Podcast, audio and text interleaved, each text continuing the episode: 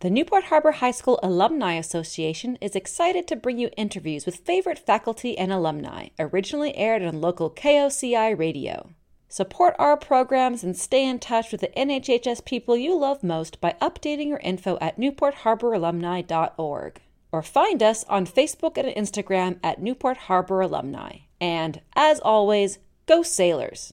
Joining me now is Robert House. You might know him or have known him as Mr. House if you went to Newport Harbor High School. He retired after 39 years as a teacher at Newport Harbor in 1994. He was the chair of the of the science department at Newport. He became the chair of the science department in 1963 and he founded, he created the Environmental Nature Center, the ENC as we all know it right there next to Newport Harbor High School. Robert, Thanks for making some time to hop on with me here today. Oh, thank you. Mm-hmm. So, I, I want to start off talking about the Environmental Nature Center, the ENC. Tell me what went into founding that because I, I graduated from Harbor in 2009. So, as long as I can remember, and as a kid before Harbor, I remember going to summer camps or day camps at the ENC. It's always been there for me. Uh, how did you start that, and what went into founding that, and what motivated that? Well, it was a piece of unused property that was adjoining the high school property there in Newport, and it was it was made up of two gullies, and one gully came off of uh, you know the area up there by uh, 16th Street, and the other gully came down by the parking lot there on the other end of uh, the high school property uh, behind uh, the church there, and so on. And so anyway, that there, there were two gullies, and uh, these gullies were used by the off and on by the PE department to kind of you know practice for the cross country runners and that sort of thing. But it was a weed patch and a real a problem for the school district to maintain. And, and so I came up with the idea um, when I was there at the, at the high school to create a nature center there on that property. And because I had some experience in nature centers working with the National Audubon Society, uh, over a number of years, and on, on and I was also able to have two sabbatical leaves uh, as a teacher there at Newport, and so that really helped me continue to stay there and also become a better teacher. I thought all the time as well. And what what was your what was your goal with the ENC? Because now it's it's grown so much since you started it. What are, are you proud of it? What is your feeling when you look at it nowadays? Oh yeah, it's quite. Uh, it, it really turned out to be exactly what I wanted it to be a, a place of, uh, of natural California, uh, man made, of course, uh, into various parts of the state of California, which is the most unique area in North America for native plant life and animal life, you know, because we have the highest and the lowest in elevation of the of the whole North American continent here, and uh, and and so California is quite unique, and so I wanted to uh, get that property established with native plants to depict natural California uh, as a teaching facility. Uh, because so many people and of all ages couldn't really travel to Death Valley and Yosemite and Sequoia and see all these natural wonders that California has been endowed with.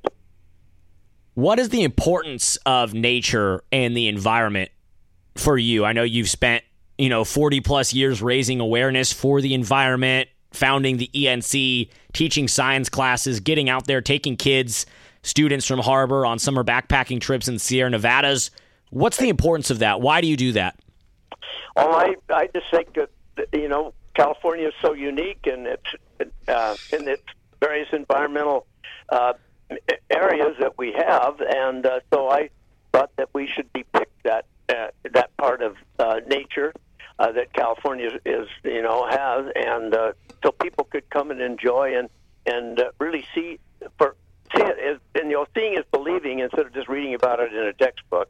So seeing seeing in nature and seeing real native plants and redwood trees and how big they can grow and how extensive they can be, as well as uh, we what we uh, did in one part of the nature center, which is I think makes it about ninety percent better, is we have water, uh, a, a recycling stream, a man-made stream uh, with two ponds, and so we are depicting also uh, freshwater habitats as well, which you know most people don't get to see here in Southern California on on the edge of our desert.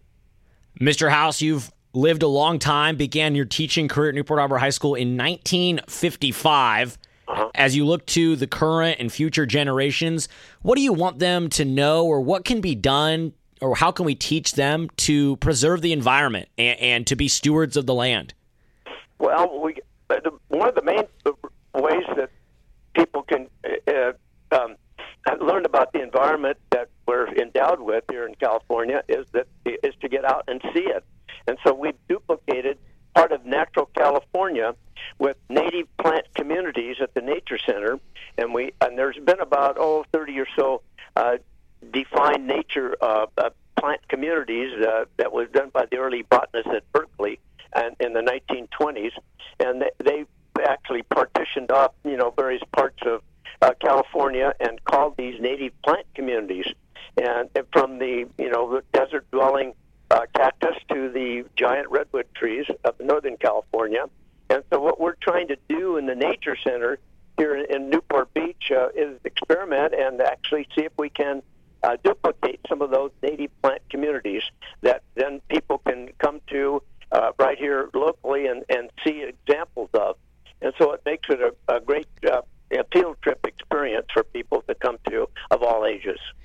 Now, Mr. House, let's talk about your time at Newport Harbor High School, 39 years there, starting in 1955. What stands out to you about your time teaching there, or what are you most proud of? Well, I, I've, I've one of the one of the most uh, productive things that I was able to do there is I started the Orange County Science Fair uh, because we had a lot of projects for the students in those years of collecting plants and uh, insects and and, and uh, and learning about the environment firsthand because the kids, you know, in the early days could get out in the vacant lots and fields and collect things and see things, whether it be down along the ocean or up in the hills, you know, of the Santa Ana Mountains.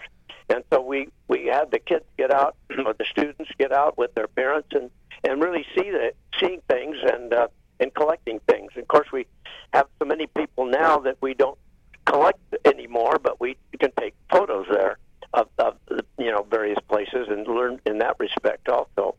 Yes. And what did you love about your time at Newport Harbor High School? What makes NHHS special?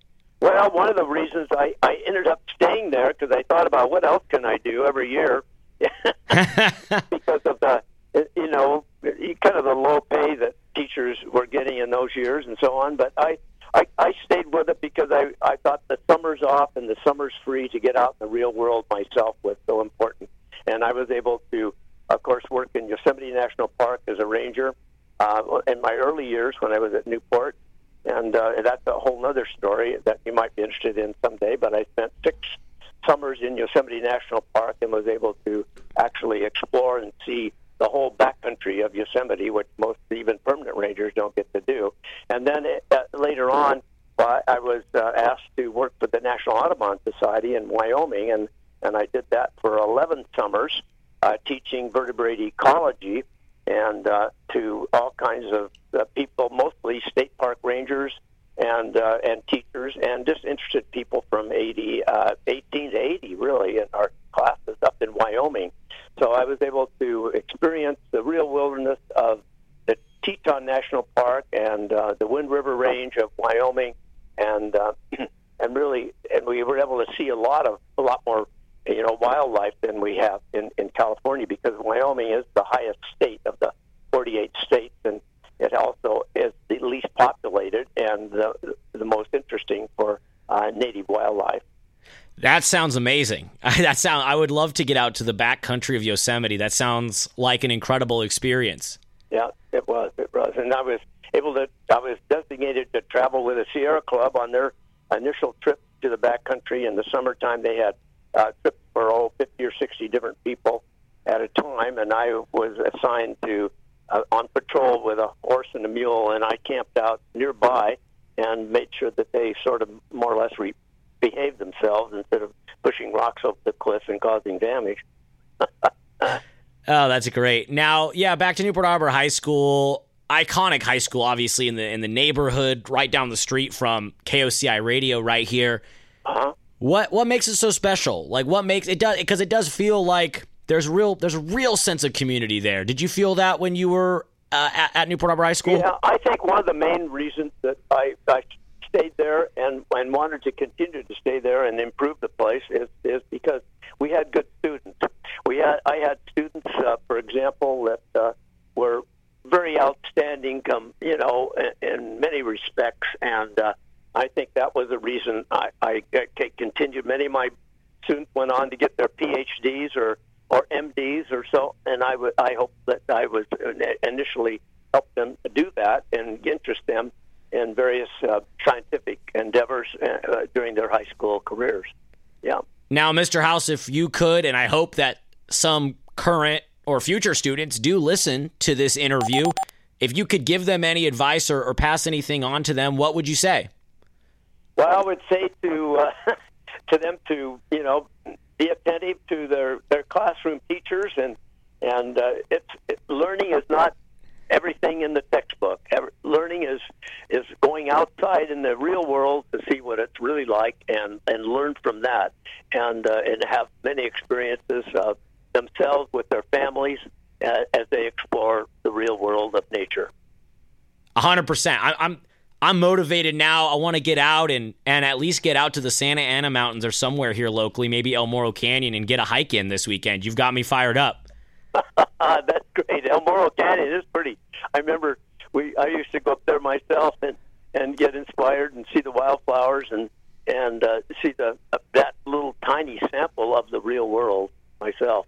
Mm-hmm. Yeah, 100%. Actually, before I let you go, I wanted to ask you about how you've seen, you know, environmentally or the natural world here around Newport Beach, Costa Mesa, Orange County. How have you seen it change uh, over your time here? Like I said, you began teaching at Harbor in 1955. How has the local environment changed? Well, most of, you know, it's changed quite a bit because of development of apartment houses and, and tracks and so on. And uh, it's harder to get out and and, you know, as we live in this urbanized uh, communities, to see what California was really like uh, when the uh, first pioneers and the, and the uh, Native Americans were here, and uh, I I think it's uh, it's getting harder and harder. But uh, so we have that the Nature Center uh, depict, uh, depicting uh, you know various uh, you know areas of California as well as a uh, the first Tongva House, how the uh, Native Americans who lived along the coast here, and you know the coast here of California was very favorable in in in, in the climate, and so that really attracted more Native Americans here uh, than any other single spot in North America. In other parts of North America, they had to build wickiups and and hogans and uh, pueblos and that sort of thing, but the Indians here or the Native Americans, you know, um, didn't really have to, uh, and we find evidence of their artifacts as we explore all around this area. Yeah, that's fascinating. I, I, didn't realize that. And I do hope that moving forward, we get to learn or we see more education about the Tongva people and the other native tribes of this area. Mm-hmm. Right. It, it, and so we have depicted that. We have a replication of that in our uh, museum building at the Nature Center. And so, and, and because of the interest in the, the people that were that I could get involved with the Nature Center in the early days, were able to gather some funds that were uh, uh, needed to build the first, you know, platinum level green building in Orange County, which is our museum building and our uh, display area at the Nature Center today. Now, Mr. House, before I let you go, the people want to know: Do you still have the mustache? I do. I do. yeah, that's a permanent picture. I'm, I'm afraid. I, I got rid of it once when I was traveling in in the Alps of uh, of uh, uh, Europe and Switzerland. I looked in the mirror. and I said, "Oh my gosh, what did what happened?" You know. So it's been a part of me for the last uh, 60 years, I think. I hope that people people will probably listen to this interview and that's what they'll take away from it because I know we promoted this on the Newport Harbor Alumni Association Instagram account, and I looked at some of the comments, and people were asking, "Does he still have the mustache?" And I and I said, "I will find out." Okay.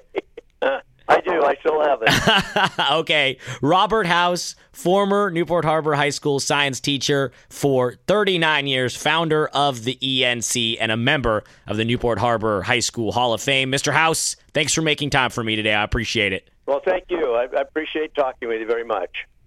Take care.